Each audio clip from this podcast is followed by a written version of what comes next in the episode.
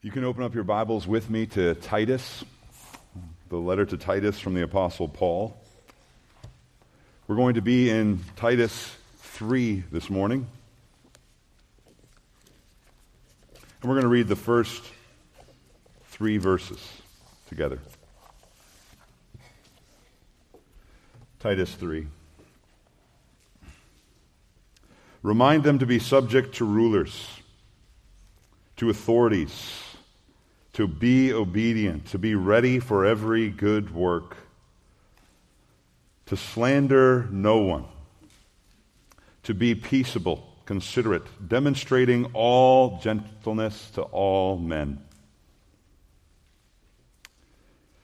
For we ourselves also once were foolish disobedient, deceived, enslaved to various lusts and pleasures, spending our life in malice and envy, despicable,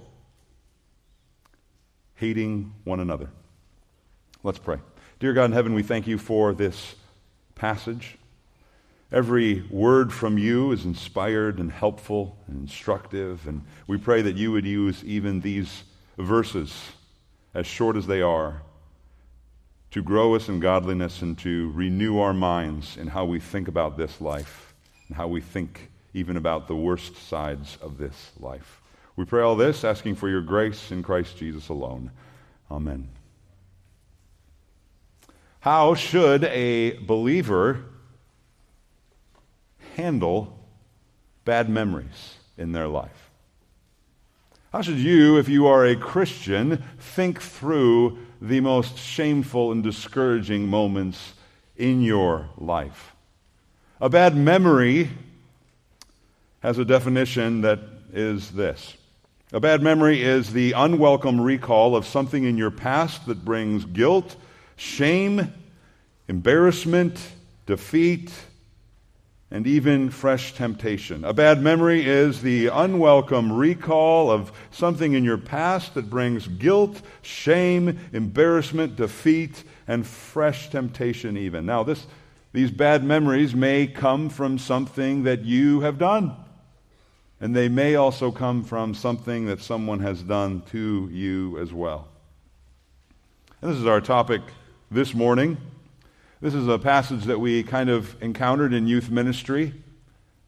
We're working our way through uh, the letter to Titus, and when I came to verse 3 of chapter 3, I was surprised and surprisingly encouraged by this verse about the believer's bad memories from their past. Now, I do recognize that this is a tender topic to talk about bad memories. Bad memories are bad. They are so easily triggered. You return to a certain place and you are reminded not of all the good things that went on there, but of all the shameful things perhaps that you did. You run into a certain person in the hallway, and suddenly memories come flooding back. Perhaps you run into a certain calendar day, a certain holiday that may or may not be coming up.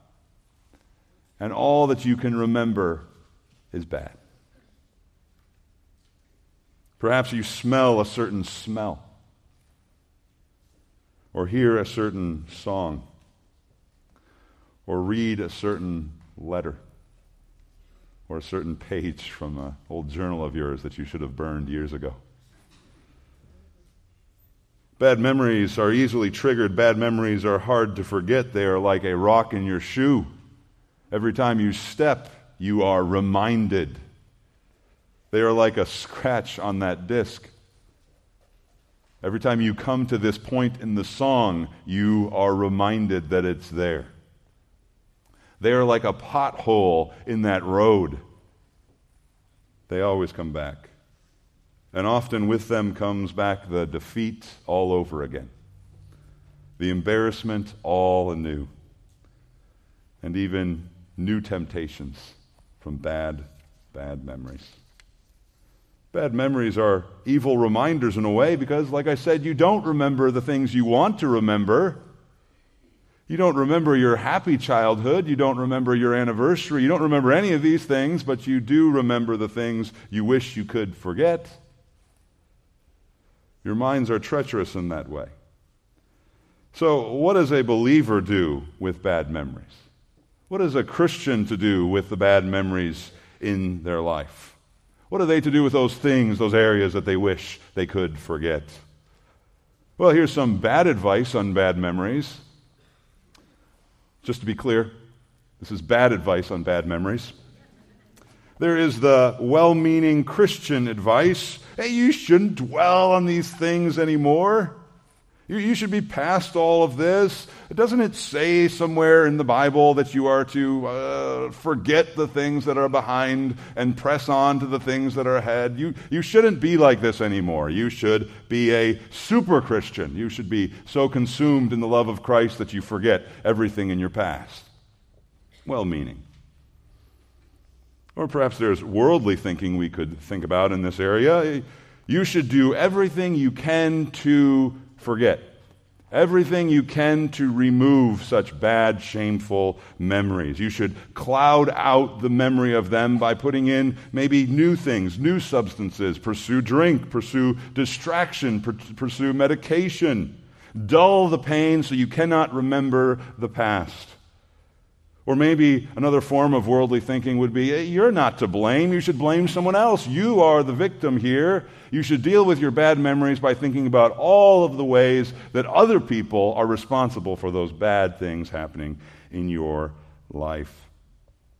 You should deal with it medically. You should, you should say, These things are something that was done to me, and they're not my fault. There's maybe another way. There's, there's another form of worldly thinking, not just forget it, but maybe you should try a new approach to bad memories. Maybe you should just shamelessly embrace them. This is who you are. And instead of trying to run from who you are, you should be who you are.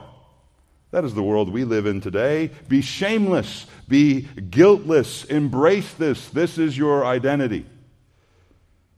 But all of this often leads to the same end defeat.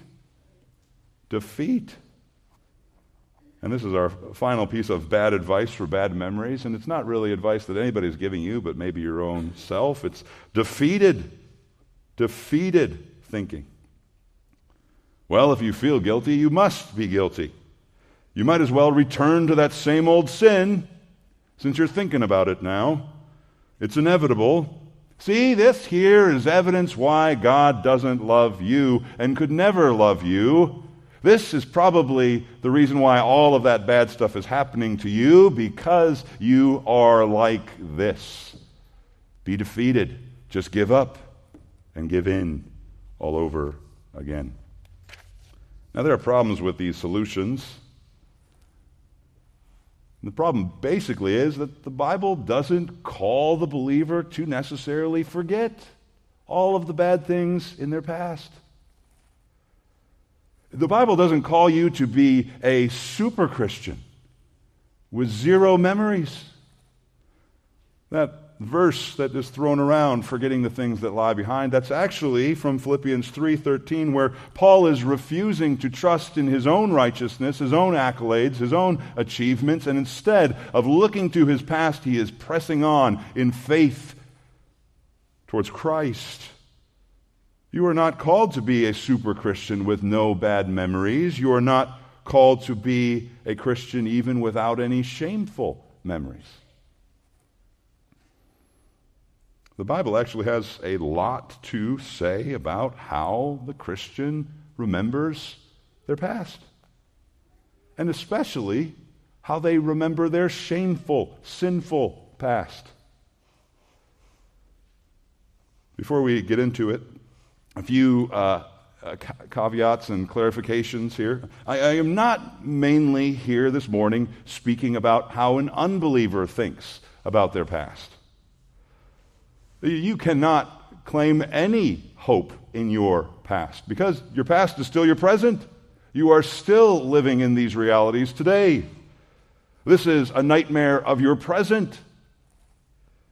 I'm here to speak about how a believer can think about their past, not how an unbeliever can think about their past. Also, the passage that's propelling this message, Titus 3 3, is primarily dealing with bad memories of the past from sin, your sin, and the lingering guilt that your sin produces. So that's going to be the primary frame in which I'm going to be approaching this. This is not a sermon about how to deal with innocent suffering in your life, although the Bible does address that area. Read the book of Job. Look at the story of Joseph. We'll address that a little bit, but we're primarily going to be talking about how the believer deals with guilt from their own sin. And also, finally, I'm not here to defend or to defy some sort of view of psychology, although I do find their approaches and views on bad memories to be unsatisfactory and unhelpful. My aim here this morning is simply to level on you the truth of God's Word, what God's Word says about how the believer thinks about their past. Hear God's Word today about what and how you think. That's my aim. That's my goal. Here's my main point this morning from this, this message. And, and this evening, we're going to continue on in this topic. But for, for now, we're going to simply say this God doesn't want you to remove your past. But God wants you to redeem your past for His purposes. God has a purpose in your past, even your worst past, for greater Christ likeness in your present. God doesn't want you to remove your past, He wants you to remember it in a redemptive way. Or to say it like this if you forget and remove your past, you are inhibited in God's sanctification in your present. God wants to use your past, not lose your past. So, two quick questions about redeeming your past, redeeming your memory, your, your past. First off, what is it to have a redeemed memory? And, and, number two, why should you want a redeemed memory? What is a redeemed memory first? And, and I must credit this to a little booklet I've been carrying around for, for 10 years now called uh, Bad Memories Getting Past Your Past. It's a little booklet by um, uh, the counseling ministry of ACBC. It's Getting Past Your Past by Robert D. Jones. It's been sitting on my shelf for forever, and finally, now that I entered Titus 3, I pulled it off because I wanted to see does, do we see this truth anywhere else that a believer thinks actively and intentionally about their past? So, this is nothing from me originally. I stole all of this information. But what is a redeemed memory? A redeemed memory is a bad memory that is reinterpreted by God's truth through the Holy Spirit. A redeemed memory is a bad memory that has been reinterpreted by the truth of God's Word through the Holy Spirit. That is what a redeemed memory is. If you want to redeem your memory, you must actively seek to interpret your past through God's truth. Actually, this, this is really what memory is. Do you realize that? Your memory is not a fact for fact shot on what happened and exactly how it happened. Your memory is your interpretation of what happened and why it happened. You're interpreting everything in your past, and all I want you to do today is to interpret your past as God interprets it for you in Scripture. That is a redeemed memory. Viewing your past through God's Word instead of through other forms of interpretation like your feelings or your weaknesses or the culture around you. No, you choose to view your past and redeem your past through God's truth. That is what a redeemed memory is. But why should you want to redeem memory? Well, quite simply, I would say a redeemed memory is, in one word, valuable. Valuable in the life of the Christian. Now, let me give you five reasons why it's valuable, and then we're going to get to Titus 3. So, just warning straight up. The introduction of this sermon is going to feel a lot more like the sermon, and the sermon's going to feel a lot more like the introduction. So, take notes accordingly. Five reasons why a redeemed memory is valuable to the Christian in the Christian's life. Number one, a redeemed memory is valuable for faith.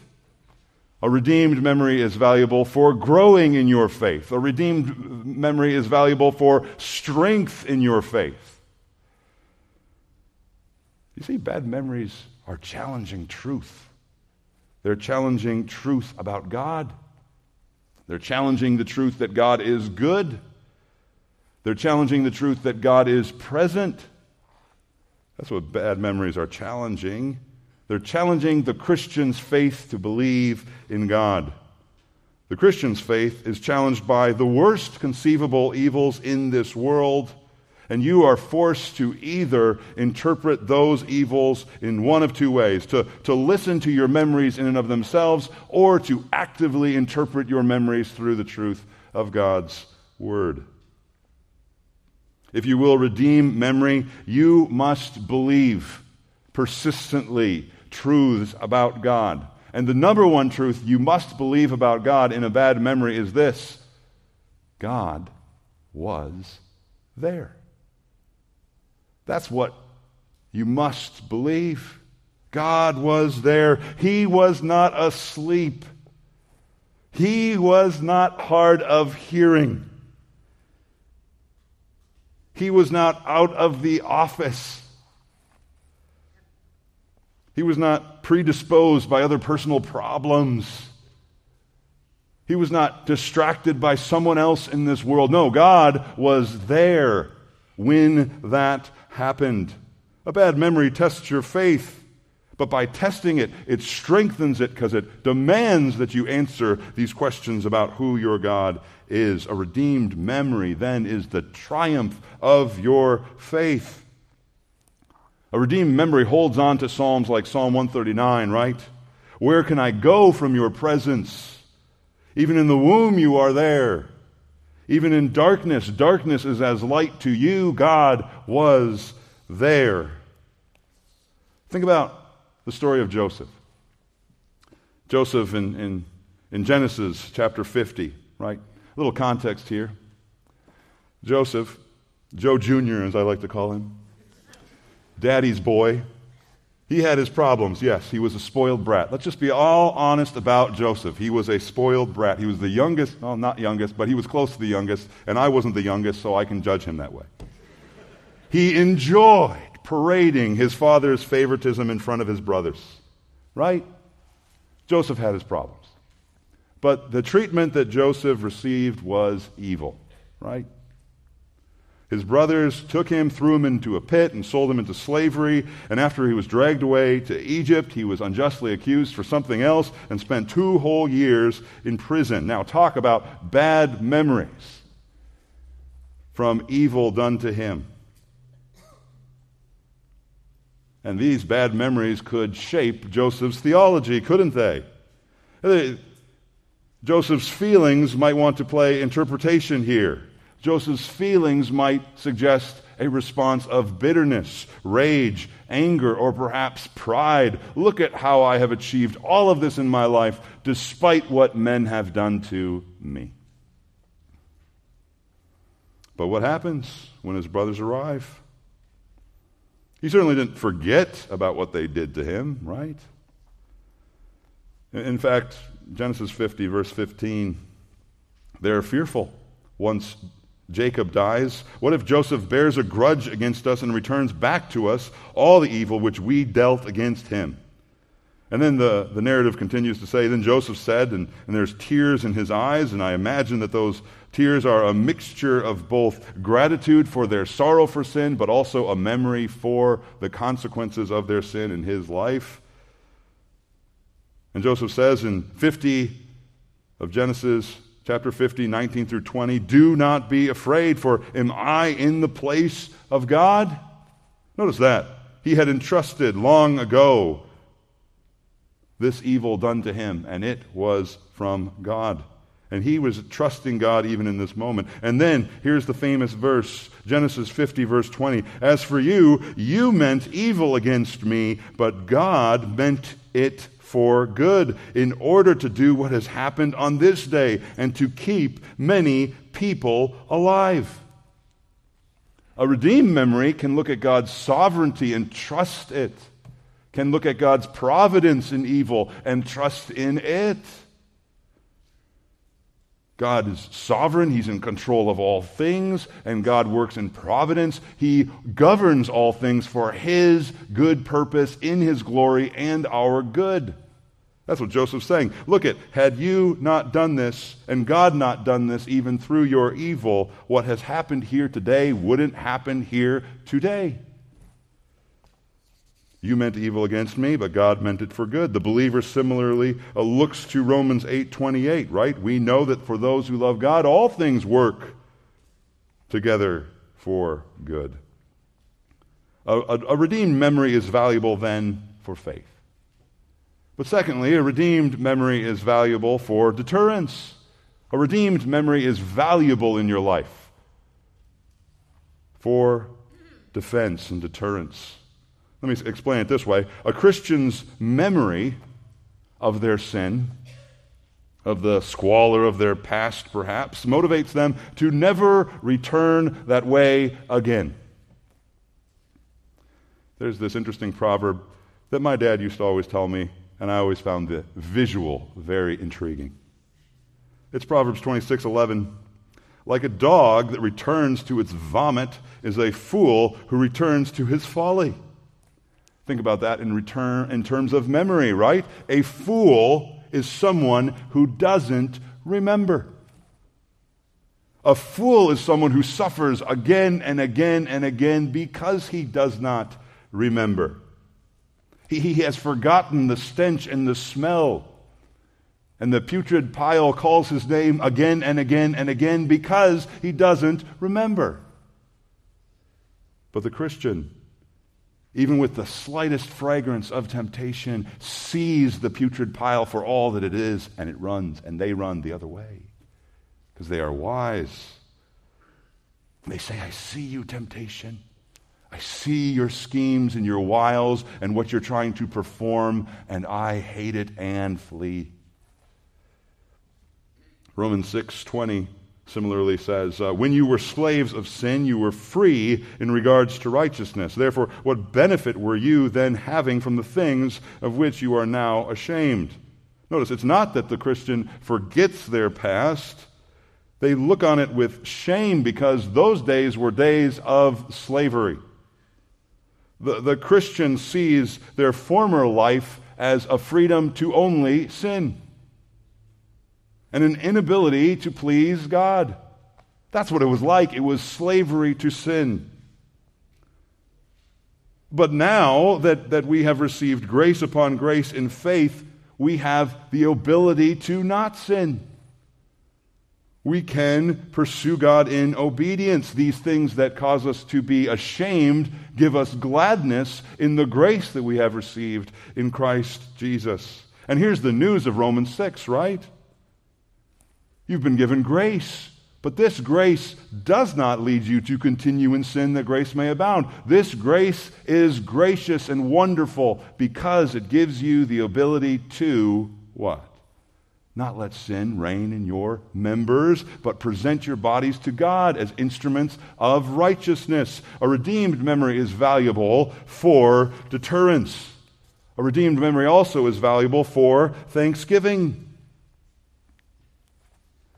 believers who remember their sin thank God more, praise God more, love God more. That is a redeemer who remembers their sin. And if you don't believe me, flip over to uh, Timothy chapter 1. 1 Timothy 1. This is Paul. And notice, Paul remembers his past in vivid detail under the inspiration of the Holy Spirit through the interpretation of God.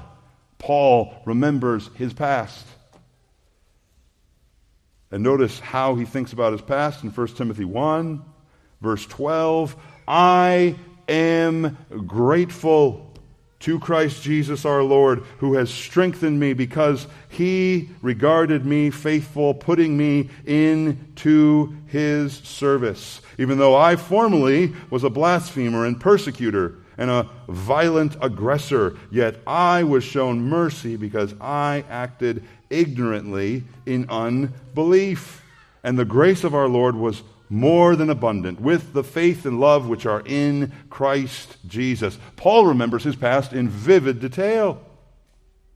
And notice this Paul, every time he remembers his past, can't get over the mercy of God because of it. It causes him to, to exult and thank God for his grace and his mercy.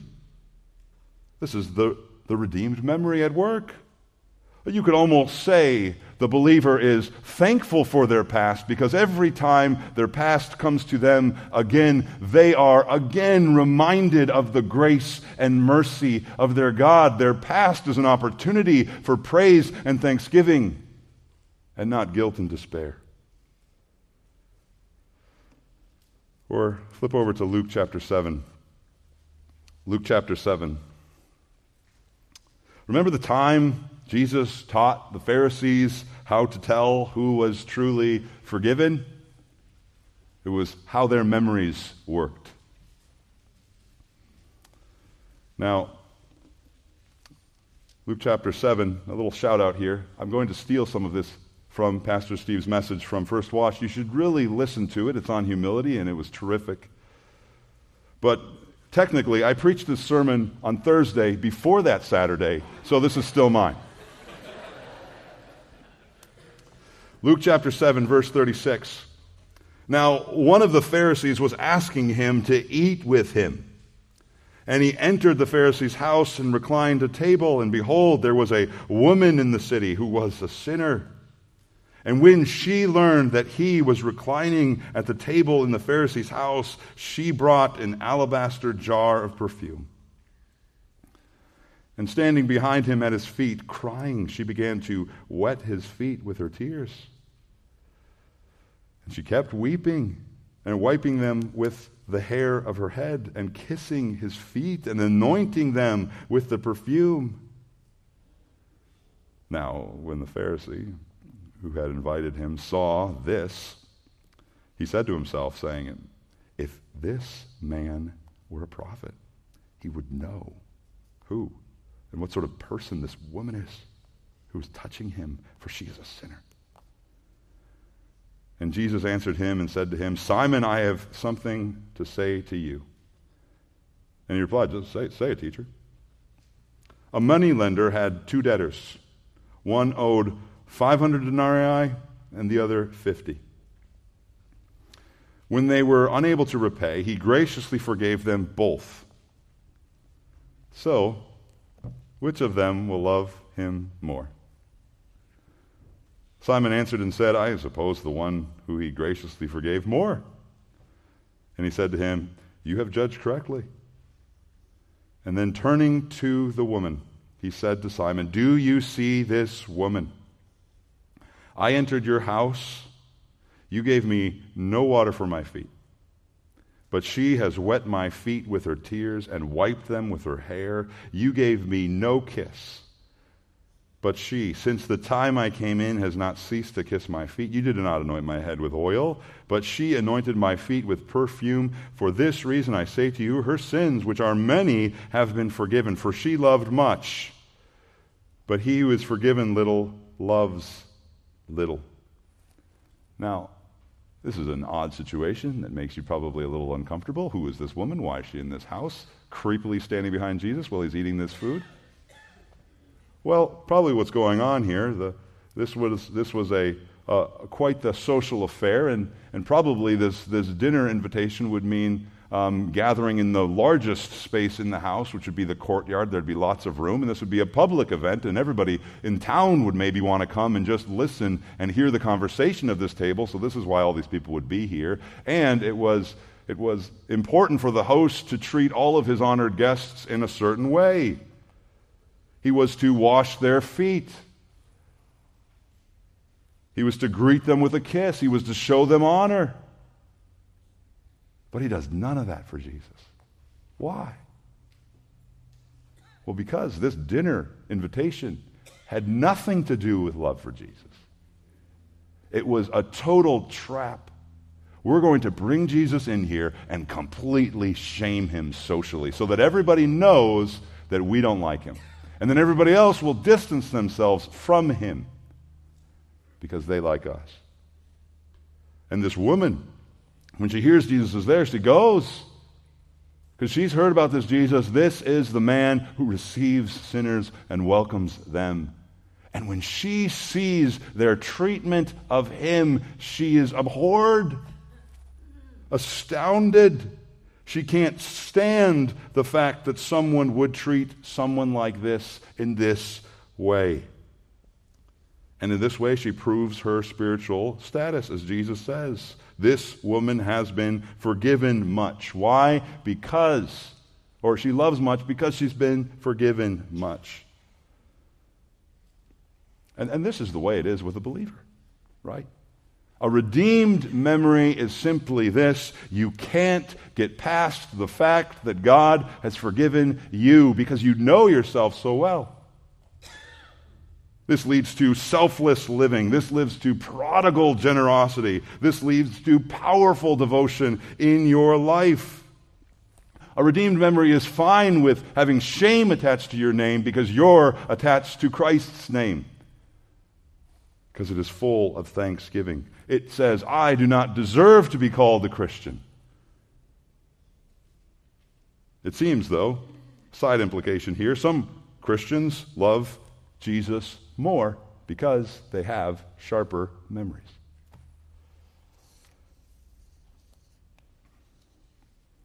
A thankful memory is a profound thing in the believer's life. I like to call it, well, I'm a, I'm a high school pastor, so I lower myself to their level, of course. This is not my level, this is their level. I like to call a thankful heart a cheat code in the Christian's life. It's a cheat code. You want to unlock all sorts of potential in your life? Get some thankfulness in your heart.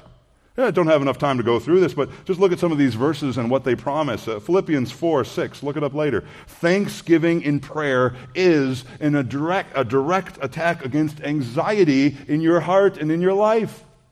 The person who prays full of thanksgiving has less fear and anxiety in their life. Or think about Ephesians 5 3 through 4. Thanksgiving is the direct attack against the root issue of lust in your life, which is covetousness. The more thankful your heart is, the less lustful your heart is. All to say, thanksgiving is invaluable, invaluable in the Christian's life. The person with the redeemed memory can't think of their past once without thinking about Christ 10 times. And it's a valuable thing.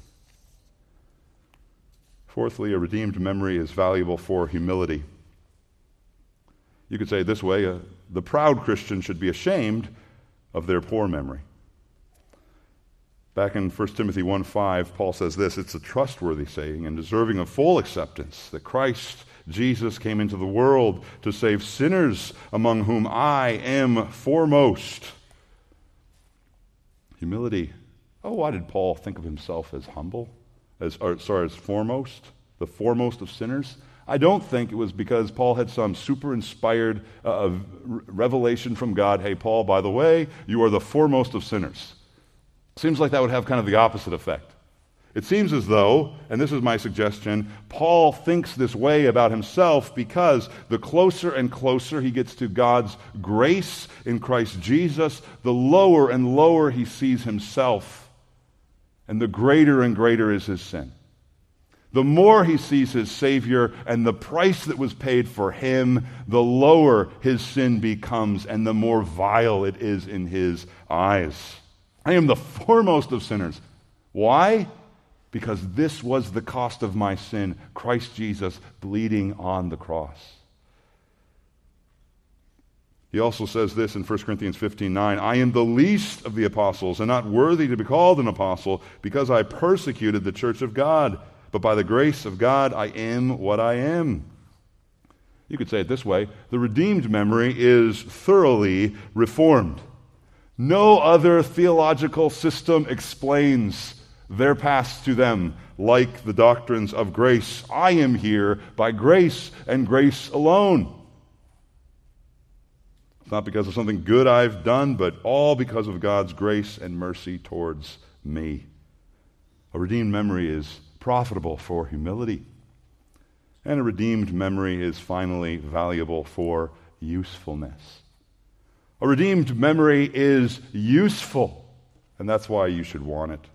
Those who see their past as it really is through the truth of God's Word and not through their feelings or their memories of their past are more diligent, more useful in the present. Notice how Paul in 1 Timothy 1:16 uses his past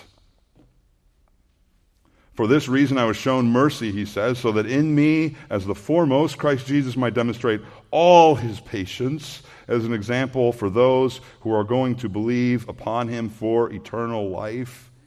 A redeemed memory is a walking, talking demonstration of the grace of God. I am an example of God's patience. And if God can be patient with me, he can be patient with all. It's a source of hope and it's a source of encouragement to others. It's a you, you, you become an object of praise to God, not to you. A redeemed memory is useful for that reason, but it's also useful in another way. A, a redeemed memory is useful for energizing your efforts. Paul says again in 1 Corinthians 15:10 right after saying by the grace of God I am what I am, he says I labored even more than others. When there is a heightened love for God in your life, a heightened thankfulness for God in your life, terrific work ethic results in your life. You have unending generosity. You have a willingness to lose everything to follow Jesus and to be a servant of Christ. This is really what the song is all about, right? All I have is Christ. It says this, the final verse, right? Now, Lord, I would be yours and yours alone and live so all might see. The strength to follow your commands could never come from me. Oh, Father, use my ransom life in any way you choose and let my song forever be my only boast is grace. Flipping back over to Titus. Titus chapter 2, verses 13 said this, right? We are looking for the blessed hope and appearing of the glory of our great God and Savior Jesus Christ. Verse 14, who gave himself for us that he might redeem us from all lawlessness and purify for himself a people for his own possession who are zealous for good works. Right? A redeemed memory makes you a person who is zealous for God. And this brings us right to the purpose for your memory that Paul has in Titus 3, verse 3. You see there, we, we ran at it. Titus is, uh, Paul is writing to Titus here to instruct the churches, the young churches on the island of Crete. And here in 3, 1 through 2, he is encouraging Christians to pursue godliness, obedience, graciousness, gentleness before an unbelieving world. We know this because he's referring to their behavior towards rulers and authorities. He's referring to their behaviors towards other people who might be slandering them or trying to provoke a, a, a, wrathful response. He's calling them to be considerate in verse 2. And notice how he ends it there, demonstrating all gentleness to all men. This appears to be how you are to behave in godliness to those outside of your church. And notice the logic here that Paul has. Christians should be energized and should be shaped in how they act towards those people that are unkind and unjust to them based on how they remember and interpret their own past. Verse 3 4. He now provides a basis for all of these commands. Believers should live submissively, gently, peaceably before unbelievers, outsiders, for this very reason. And what is that reason? It's very emphatic. We were once ourselves. The verb choice tense he uses there is a imperfect, which you don't need to know. But that refers to action that is repeated and ongoing in the past. It's almost as if Paul brings this up in such a way as to remind them of the repeated nature of their past. Do you remember how we once continually were? See that? Your bad memories have powerful usefulness in your present. And they're motivating in good works. Now, this brings us to the text of our sermon, verse 3. What are bad memories particularly? What bad memories are used here that are for godliness in our lives in the present? What is this badness that Paul wants us to remember constantly in our living?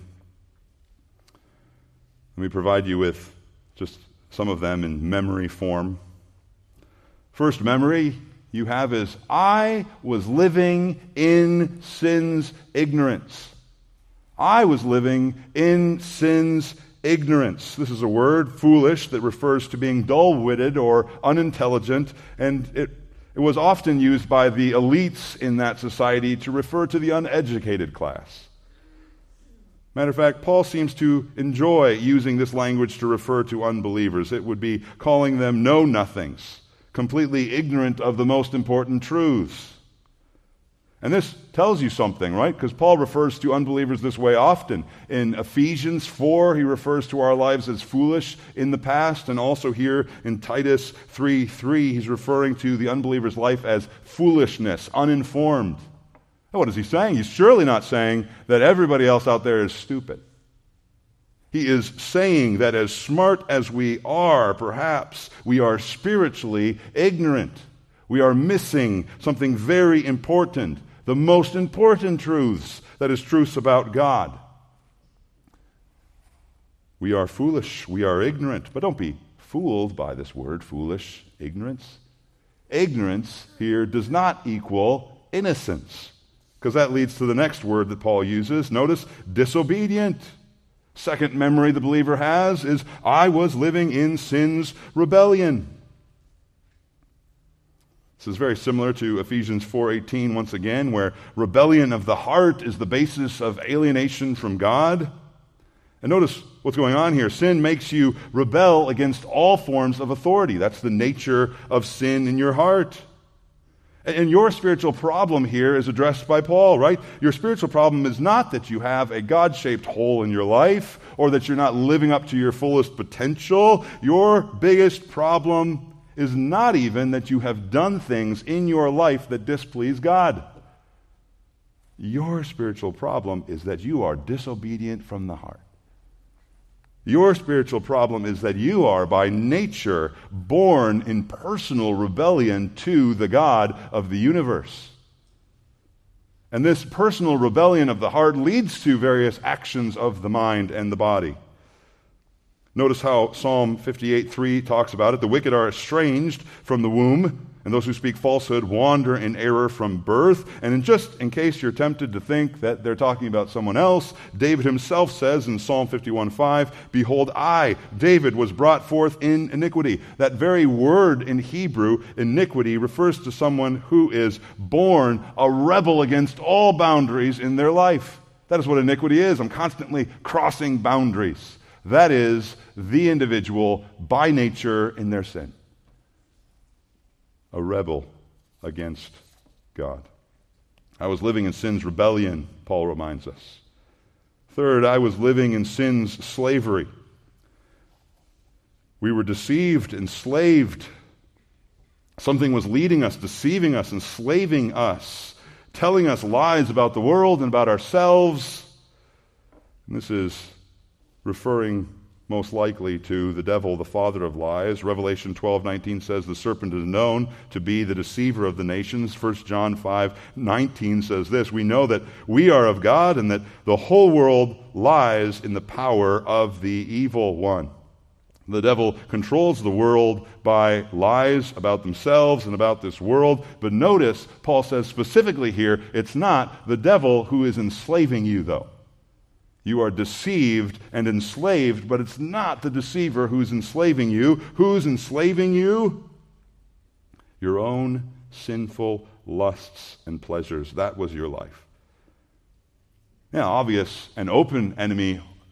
Oh, enemies are bad, right? You don't want an open and obvious enemy, but a dangerous, a much more dangerous enemy is a subtle and sneaky one, hidden in the darkness, pretending to be your friend by your weaknesses and ruling you from within. That is what sin is doing. It is enslaving us through our lusts and through what we find pleasure in. And we were living in sin's slavery. And this leads us to the fourth memory that Paul reminds us of. I was living in sin's normality. Sin was normal in these days. I was spending my days in this way. That refers to a lifestyle. This was everyday life to me, enslavement to lusts and pleasures. And notice this is because sin's enslavement is from within, turning your lusts and your pleasures towards these things. And that's why life seems normal. That's why sin seems normal, because it is a desire from within. You are spending your days in malice and envy, Paul really does not pull any punches. Malice refers to a baseness, a general ill will, a, a mean spiritedness towards you. By nature, he seems to suggest that our first thoughts towards others are evil and suspicious and resistant. And then he even says we are spending our days in envy. We are greedy. We have greedy desires for what belongs to others. And this presents a very horrifying picture of normal life for the unbeliever, right? I am the only one who deserves special treatment. That is the, the heart of the unbeliever. I deserve something that no one else deserves malice and envy. And all this accumulates in a final horrifying picture and a reminder of us by Paul I was living in sin's ugliness.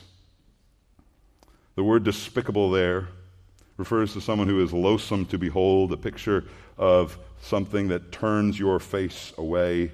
And this is, we understand, right, the effects of unrestrained sin in your life, right?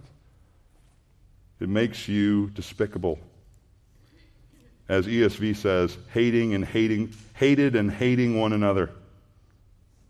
The sin unrestrained in the life of the unbeliever is an ugly final result.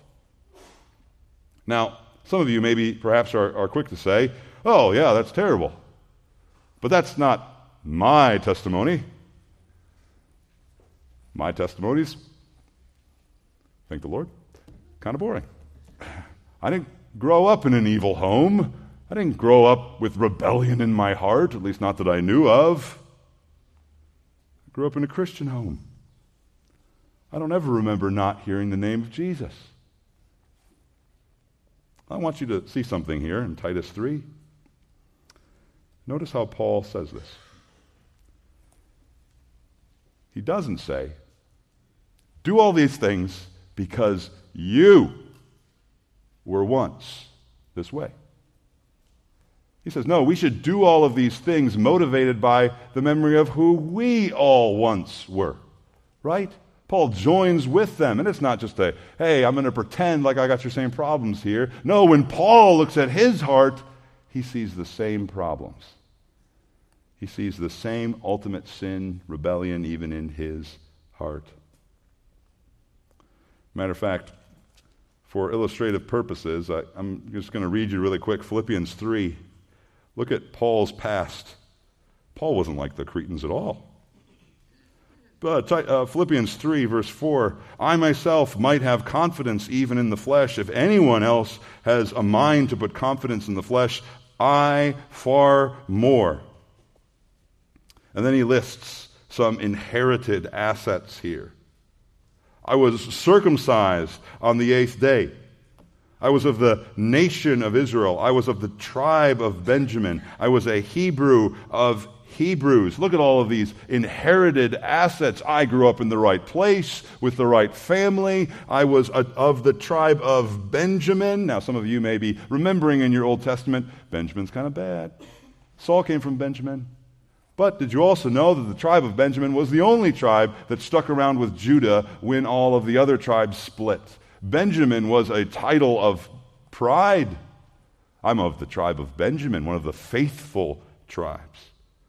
This is Paul's inherited assets. He is a Hebrew of Hebrews. But also notice he's also achieved quite a few assets on his own as well. He is of the law a Pharisee, as to zeal, a persecutor of the church, as to the righteousness which is in the law, found blameless. What changed in Paul? How did Paul go from Philippians 3 to Titus 3? Well, because he encountered the righteousness of God in Christ Jesus on the road to Damascus. And everything that used to be an asset to him suddenly became a liability to him. That's God's righteousness. And everything else causes me to fall woefully short of the glory of God. And the closer you get to the grace and love and kindness and grace and, and, and loveliness of Christ, the humbler you go in your heart. The more you understand God's power and sovereignty, the greater becomes your foolishness. The more you know God's righteousness and holiness, the greater becomes your rebellion. The more you know God's grace, the greater becomes your slavery, and the more you know God's goodness, the greater becomes your ugliness. And even if your testimony is boring, it is not boring to you because you know the cost of your salvation. And it was Christ Jesus on the cross for you.